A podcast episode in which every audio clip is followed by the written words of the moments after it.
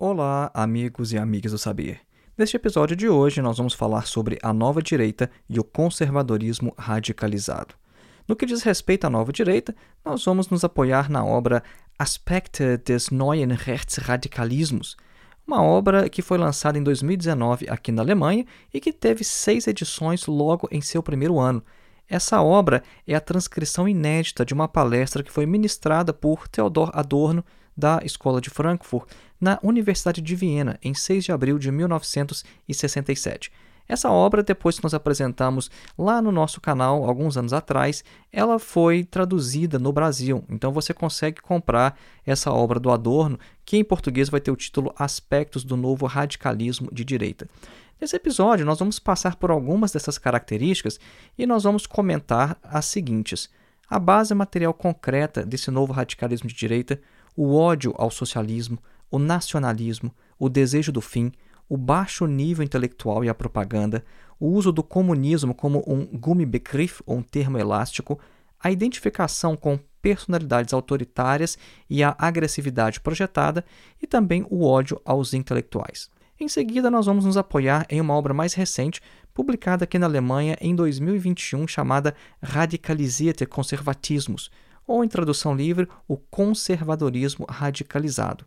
Essa obra é da Natasha Strobel e ela aponta seis características desse movimento político, o qual conta com representantes tais como Donald Trump e Jair Bolsonaro. As seis características que nós vamos mencionar aqui nesse episódio são a criação destruidora ou a transgressão consciente, a polarização, a ideia do nós versus os outros, o líder, o desmonte antidemocrático do Estado e o ataque às instituições, a encenação midiática e a criação de realidades paralelas. Acompanhe.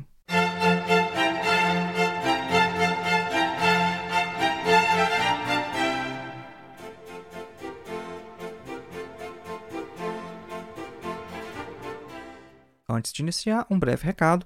Faça sua inscrição em nosso curso de Introdução à Filosofia, dos Pré-Socráticos a Sartre.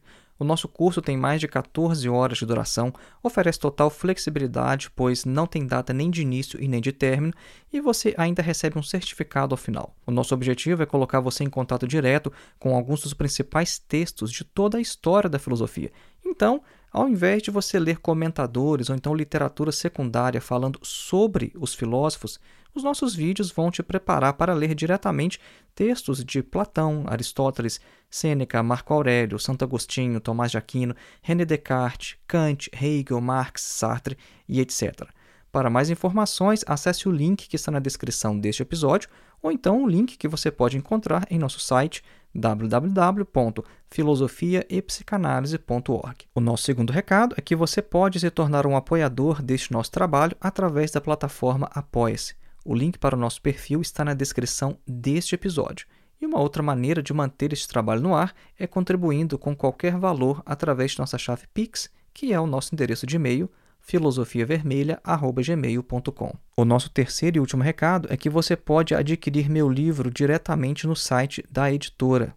O meu livro tem o título Duvidar de Tudo: Ensaios de Filosofia e Psicanálise, e ele é uma coletânea com cerca de quase 90 textos que eu escrevi ao longo dos últimos 15 anos. A obra é dividida em três sessões, uma primeira de filosofia, uma segunda de psicanálise e uma terceira abrangendo sociedade e religião. A maioria dos textos é de caráter introdutório, dirigida ao público geral, e são a base desse trabalho que nós fazemos aqui neste podcast e em nosso canal no YouTube. Para mais informações, acesse o link que está na descrição deste episódio. Voltemos então para nosso tema Adorno, a nova direita e o conservadorismo radicalizado. Então nós falamos inicialmente que essa palestra do Adorno sobre a nova direita, ela aconteceu em 1967 na Universidade de Viena, na Áustria. E qual foi o contexto? Né, o contexto que esse evento ocorreu é o seguinte: o Adorno pretendia explicar o rápido crescimento de um partido chamado NPD, né, é a sigla de Nationaldemokratische Partei Deutschlands, é o Partido Nacional Democrata da Alemanha, porque esse partido ele obteve diversas vitórias eleitorais logo após a sua fundação em 1964. Então, Adorno buscava compreender por que, após a derrota do nazifascismo na Segunda Guerra Mundial, a direita estava se reorganizando e conseguindo tomar essa nova forma. Então Adorno começa falando o seguinte: olha, qual que é a base material concreta desse novo radicalismo de direita? Percebam só que o que nós vamos falar aqui não é algo, uma curiosidade do passado, algo para a gente entender o que estava acontecendo na Alemanha naquela época. Não. Nós estamos trazendo este assunto aqui no podcast e esse livro, inclusive, ele foi lançado recentemente aqui na Alemanha porque o que o Adorno aponta ainda é de grande atualidade. Então, tudo que nós vamos mostrar aqui, tudo que nós vamos falar sobre aqui neste episódio é de relevância atual. Então vejam só, primeiro ponto, qual que é a base material concreta do novo radicalismo de direita? Uma das pré-condições do fascismo, né, o Adorno fala tanto antes quanto depois de Hitler, é a tendência de concentração do capital. E isso vai gerar o que o Adorno chama no alemão de uma Deklassierung, ou então um rebaixamento de camadas sociais que temem perder seus privilégios. Então, são essas camadas, são esses setores sociais amedrontados que engrossam as fileiras de tais movimentos de direita. Isso é muito importante. A gente tem que sempre saber: olha, esse tipo de movimento é um movimento de quais camadas sociais? Então, Adorno vai mostrar, olha, principalmente daqueles que temem perder os seus privilégios. Então, nós falamos aqui sobre uma classe média, né, como a gente geralmente usa o termo no Brasil. Né, de uma perspectiva marxista, a gente não usa o termo classe média porque no marxismo as classes sociais elas são vistas como referentes ao lugar que ocupam no processo de produção.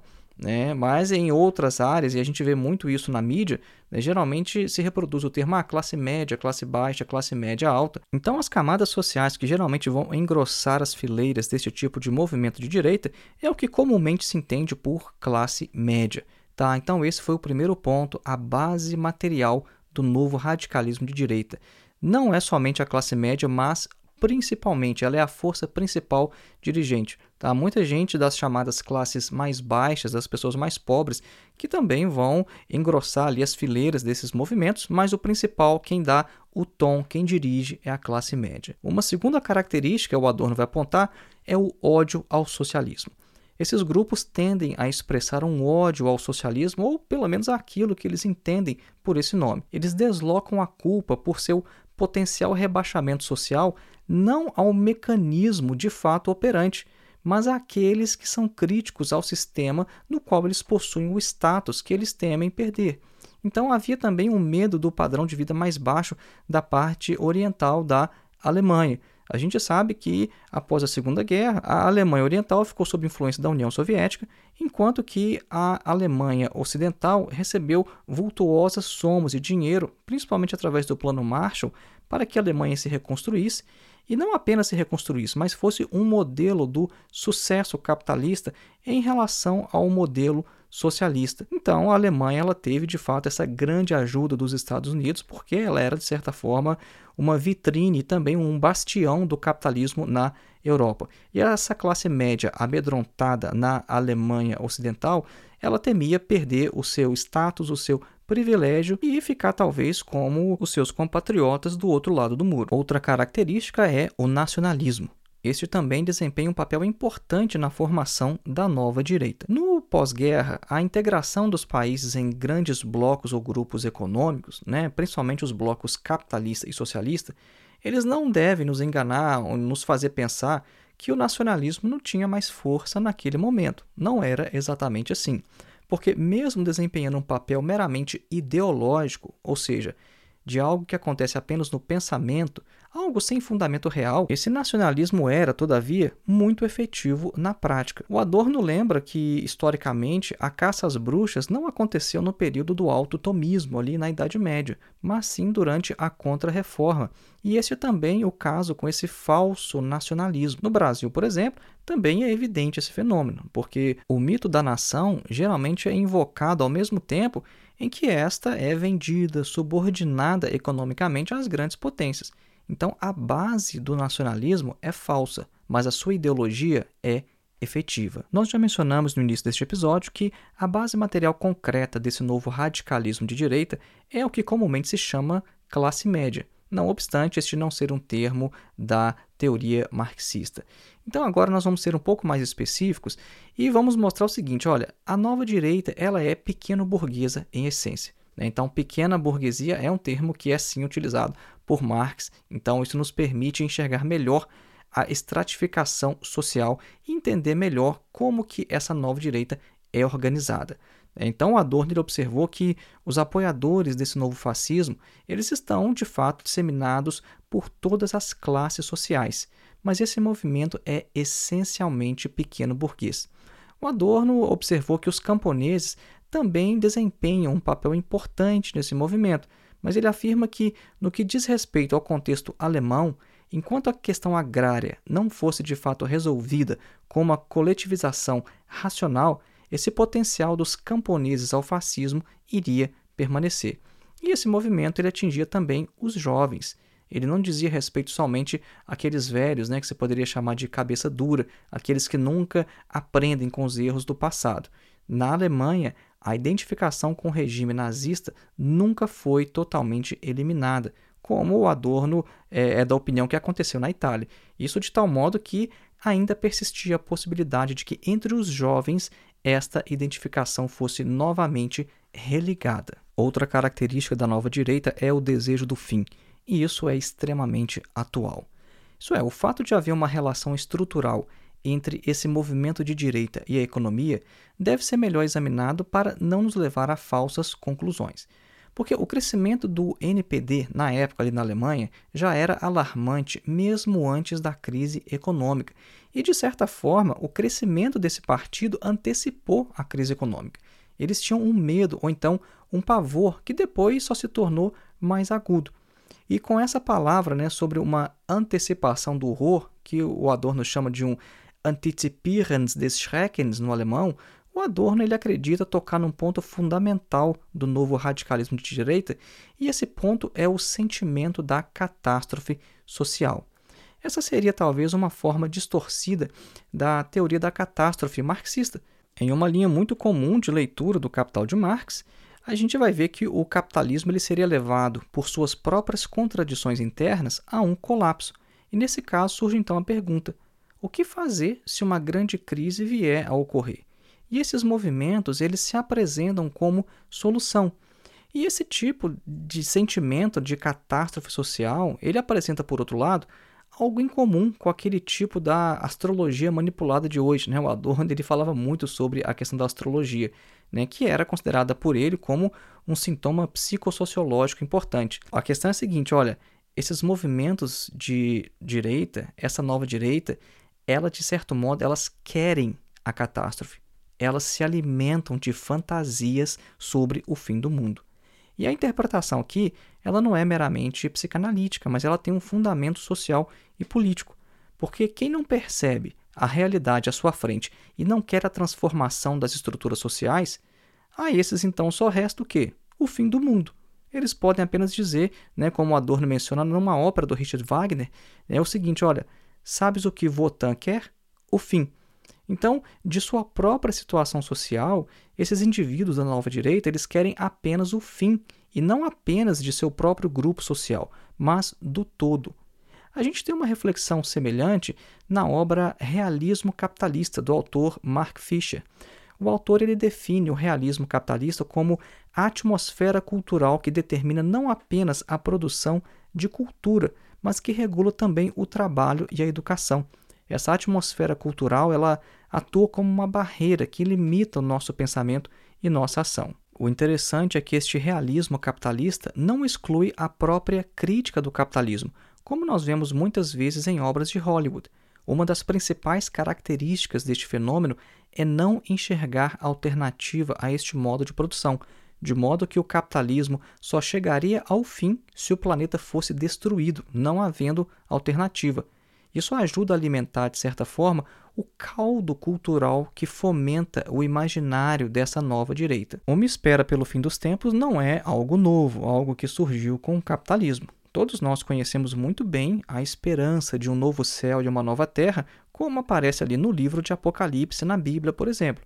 A diferença é que o livro de Apocalipse ele fala sobre o fim deste mundo como preparação para uma nova terra, um período de paz, de prosperidade felicidade. A destruição desse mundo de que a Bíblia fala é inspirada por uma utopia, pelo desejo de um mundo e de uma vida melhor. Agora, a direita, pelo contrário, fala do fim unicamente pelo seu caráter destrutivo, pessimista e não vê esperança. Outra característica da nova direita é o baixo nível intelectual e a propaganda. Nós vamos falar sobre isso logo após a nossa breve pausa musical.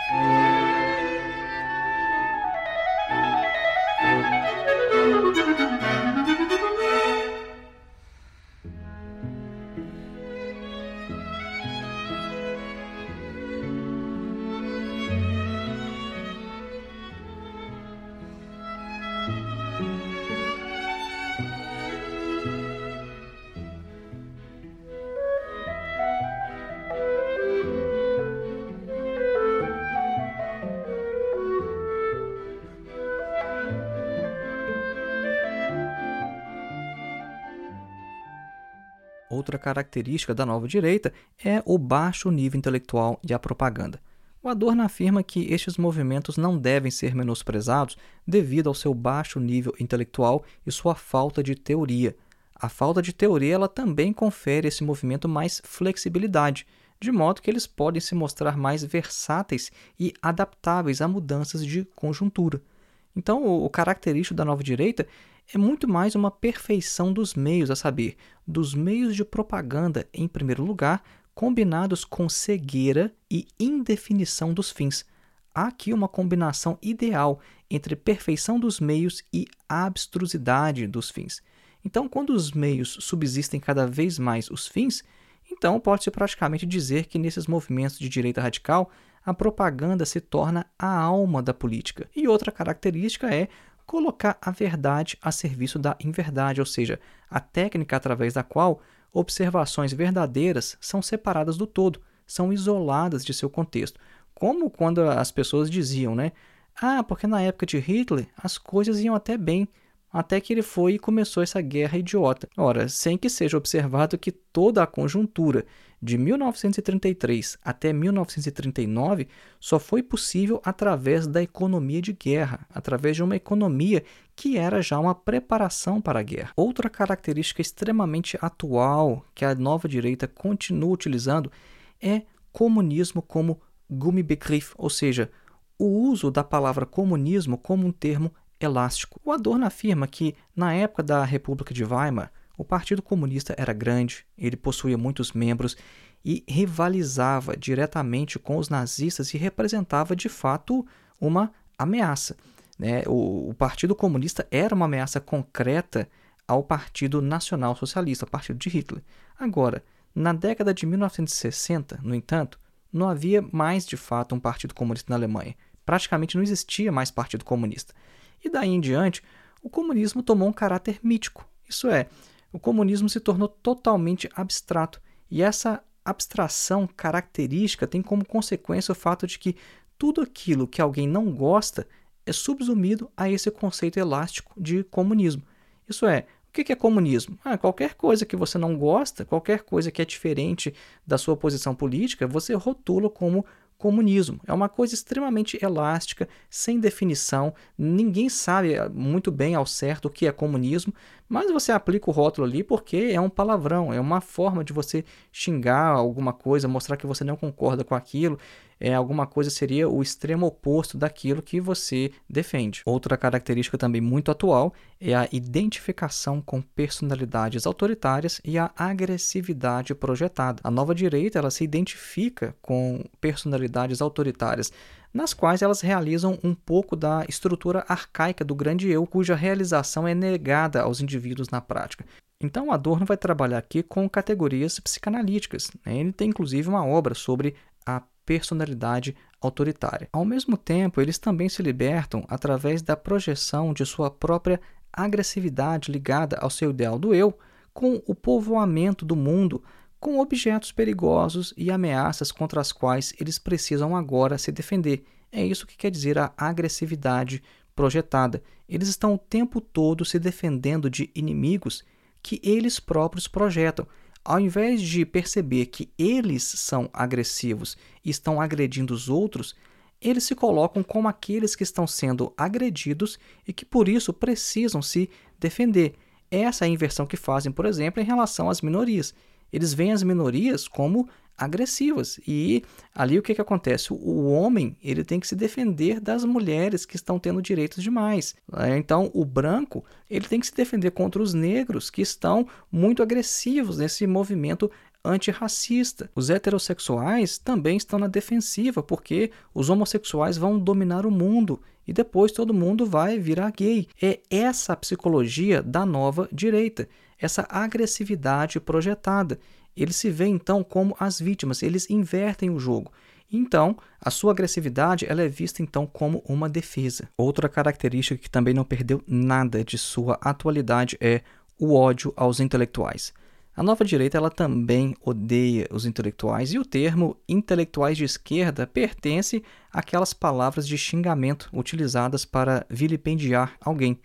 O ódio aos intelectuais se explica em parte pelo fato de que, como esse novo movimento ele se resume apenas a técnicas de poder e não possui nenhuma teoria coerente, isso é, pelo fato de serem impotentes diante do espírito, eles se lançam então contra os portadores do espírito, que são os intelectuais. E o Adorno ele menciona o ódio aos intelectuais também em seu artigo Resignação.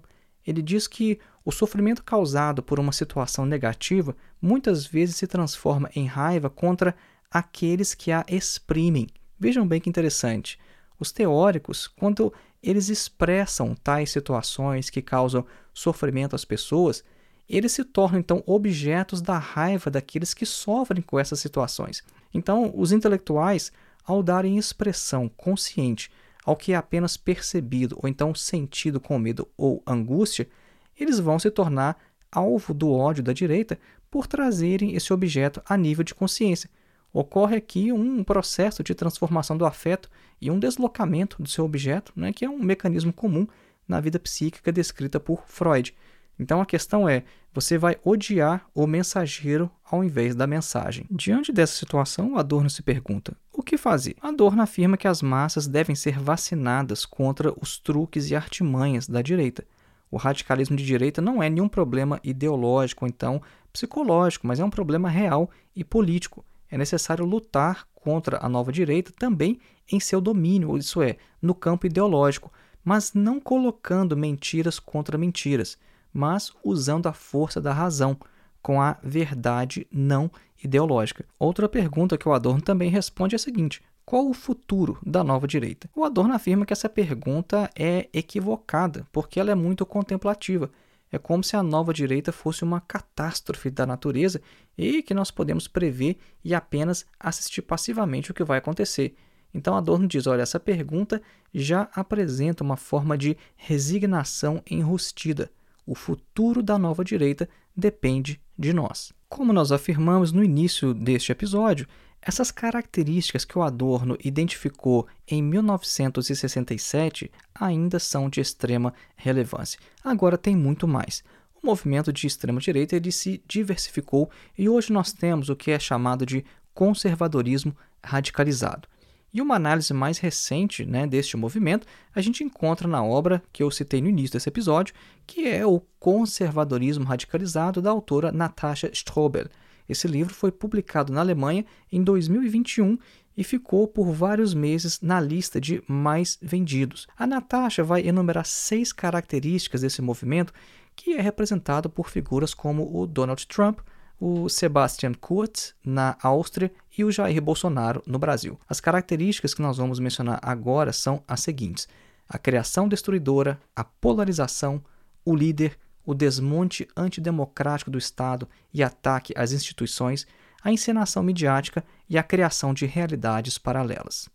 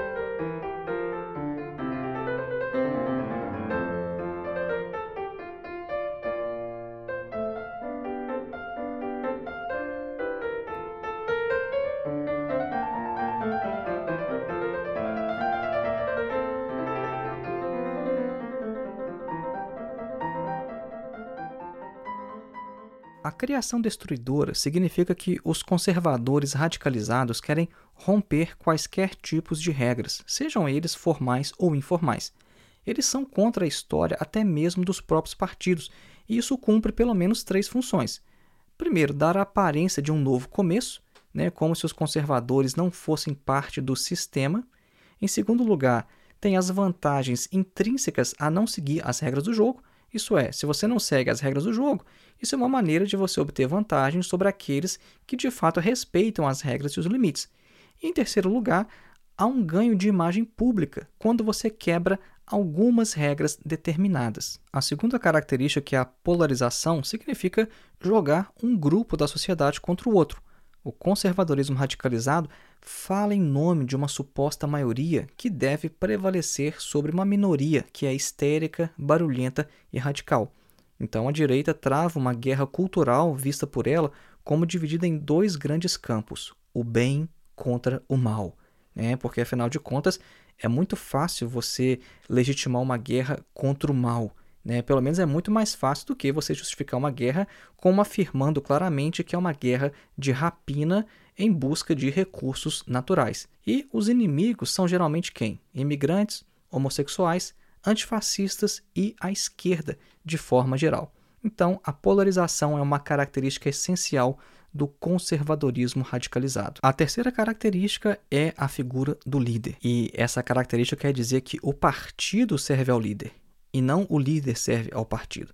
Esse é o que? Esse é um esvaziamento da estrutura democrática dos partidos, de modo que estes perdem completamente o seu poder ou a sua utilidade. Basta observar como se comportam o Donald Trump e o Bolsonaro em relação aos seus partidos, né, os quais são vistos como meros apêndices ou então mal necessários às suas carreiras políticas.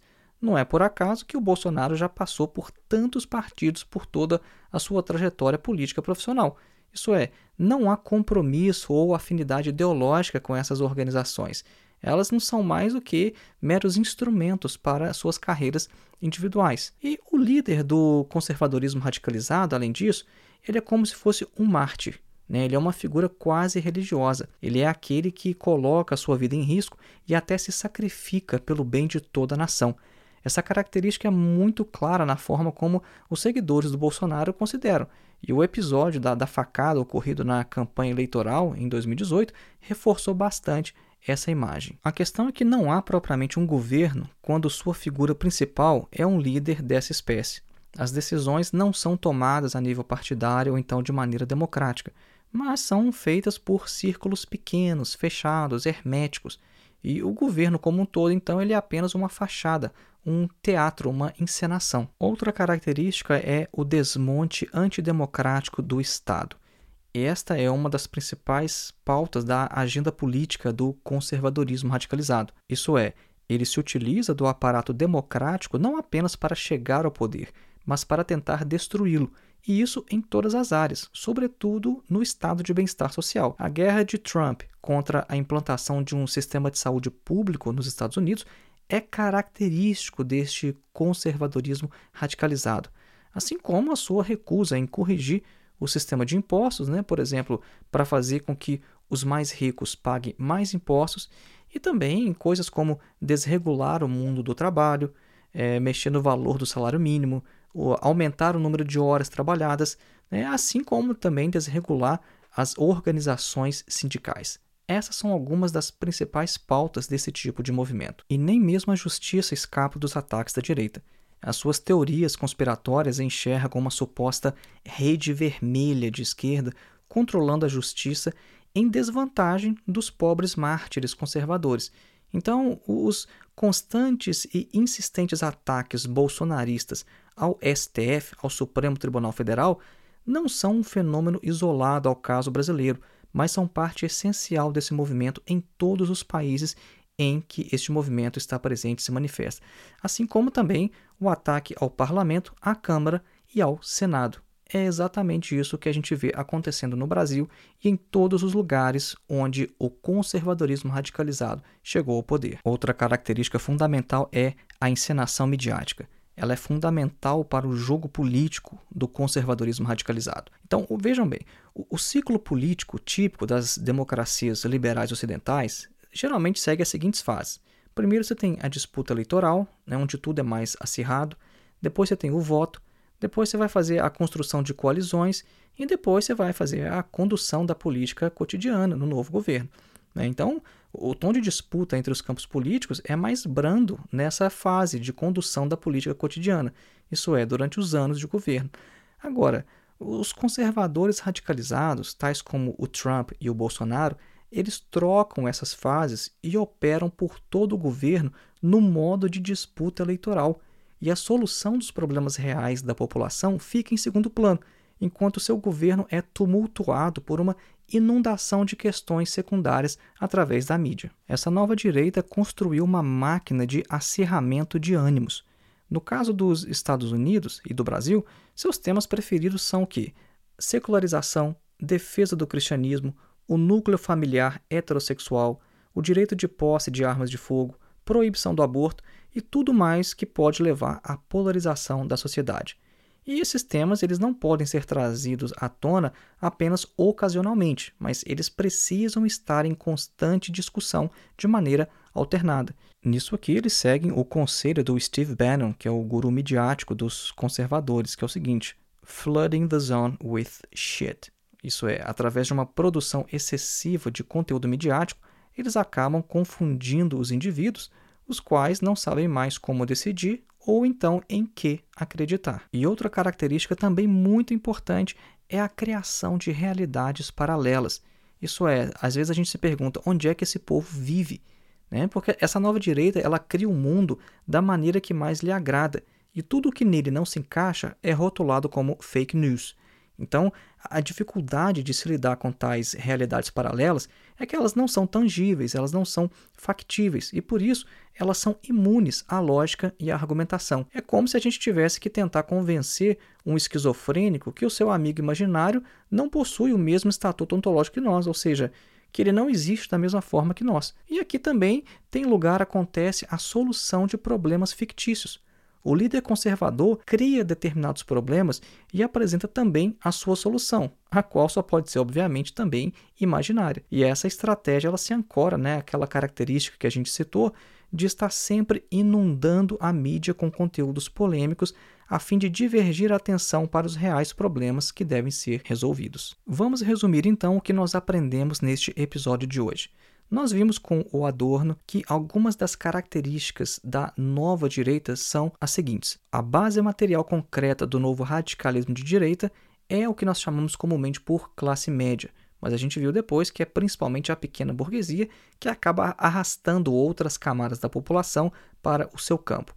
Nós vimos também que é muito importante o ódio ao socialismo, a afirmação de um nacionalismo muito embora seja um nacionalismo falso, mas ideológico, como é muito claro no caso do Brasil. A gente viu que eles têm também um desejo pelo fim, eles querem a pura destruição. Nós vimos também que eles têm um baixo nível intelectual e fazem uso de propaganda, fazem o uso do comunismo como um termo elástico, um Gummibegriff no alemão, para se aplicar a qualquer coisa eh, da qual eles não gostam. Vimos também que há uma identificação com personalidades autoritárias, eles têm uma agressividade projetada e também ódio aos intelectuais. E com a Natasha Strobel, nós vimos mais seis características que são as seguintes: a criação destruidora, isso é, eles não seguem a regras nem formais nem informais, se colocam como outsiders, como aqueles que estão fora do sistema. Eles trabalham também muito com a polarização, que é nós contra os outros, contra o resto. Nós vimos que é fundamental a figura do líder, isso é, o partido é que vai servir ao líder. O líder não serve ao partido. Nós vimos também que eles precisam de um desmonte antidemocrático do Estado. Eles se utilizam das estruturas democráticas para chegarem ao poder e, a partir dali, atacarem as instituições, inclusive até mesmo a justiça. Nós vimos também que eles precisam da encenação midiática e fazem também a criação de realidades paralelas. Essas foram então algumas das características da nova direita e do conservadorismo radicalizado. Lembrando mais uma vez, faça sua inscrição em nosso curso de Introdução à Filosofia. O link para o nosso curso está na descrição deste episódio.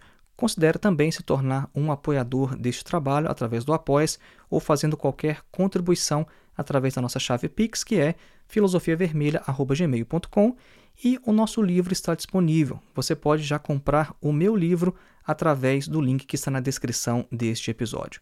Um grande abraço e até o próximo.